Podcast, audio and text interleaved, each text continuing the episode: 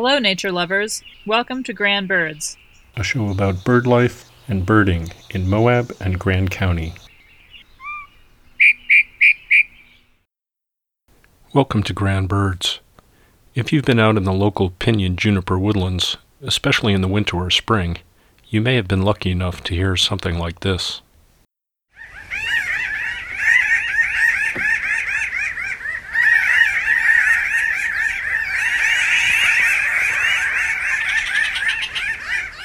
That would be a group of pinyon jays, one of the most gregarious, understudied, and unfortunately rapidly declining birds of our local area. There's presently a study of pinyon jays underway, cooperatively between the U.S. Fish and Wildlife Service, the Utah Division of Wildlife Resources, and the Bird Conservancy of the Rockies. Scientists from these organizations were in our area in March to trap and tag pinyon jays. Brandy chatted with them about pinyon jay ecology in general and this project specifically.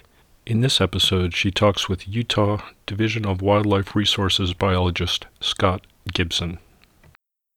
kind of give a little overview of, I don't know, I guess the ecology of the Pinyon Jay community and why it's Yeah, um, struggling. I, th- I think the best place to kind of start is to backtrack a few years. And the way that we, the state of Utah and Division of Wildlife, sort of got involved in this is Fish and Wildlife Service. We had been working collaboratively with them, and they came to us, and, and we started working with them to try and develop a way that we could survey for pinyon jays in the state. So we have data dating back to the 60s, and a lot of it's based on the breeding bird surveys. And it showed that these birds are declining basically at about 4% per year, I mean, plus or minus.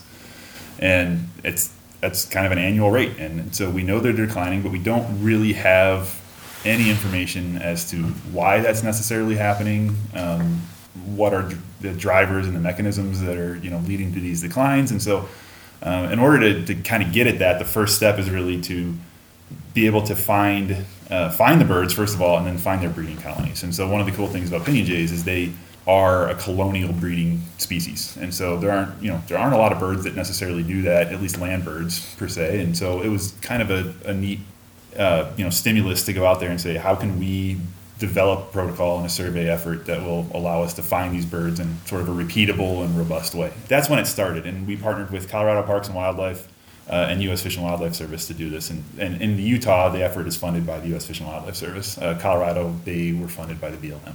Uh, it was kind of a parallel effort in both states to begin to find these colonies. And the initial, sort of our initial thought is we're going to be happy if we find a colony. I mean, we really Right. didn't think it was going to be that successful.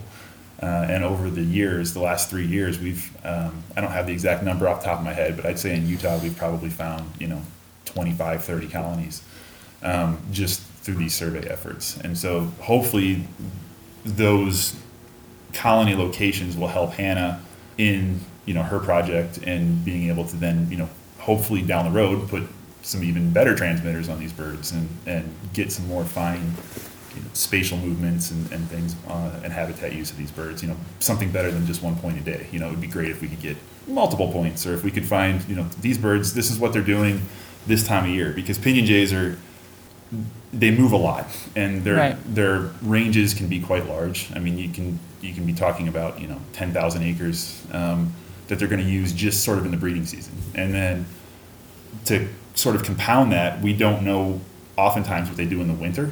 I mean, people see them at feeders a lot in the winter, but these birds can be eruptive, and which means essentially that they can, if they don't have a good food source in there, if they weren't able to cache pinyon seeds in a nearby area, they can take off. And, and Right. when I say take off, I'm not talking about 10 miles. I mean, it could be hundreds of miles away Oh, wow. um, and flocks from one area might merge with another one. And so oftentimes, I, I get I hear a lot like, "Why are you working with pinyon jays? They're everywhere." And and part of the reason I think people think that is because they do come into feeders occasionally. If you're in an area where there's pinyon juniper habitat, and in the winter they do form these large flocks, and it may be multiple flocks that are coming together. You're seeing a lot of different birds, and they're very noisy, and they're blue. So Right. every, you know, everybody sees them and they think, oh, they're everywhere, right? Right. Um, and you can hear them from a mile away, literally. And so I think there's this idea that just because people can hear and see them on the landscape, that they're doing fine. And Right. data suggests potentially otherwise. Join us next week for part two of our Pinion Jay episode, where graduate student Hannah Wright talks with Brandy about her research project involving Pinion Jays in Utah and northern New Mexico. I'm Glenn Kincaid. This has been Grand Birds. I'm Brandy Bowmaster.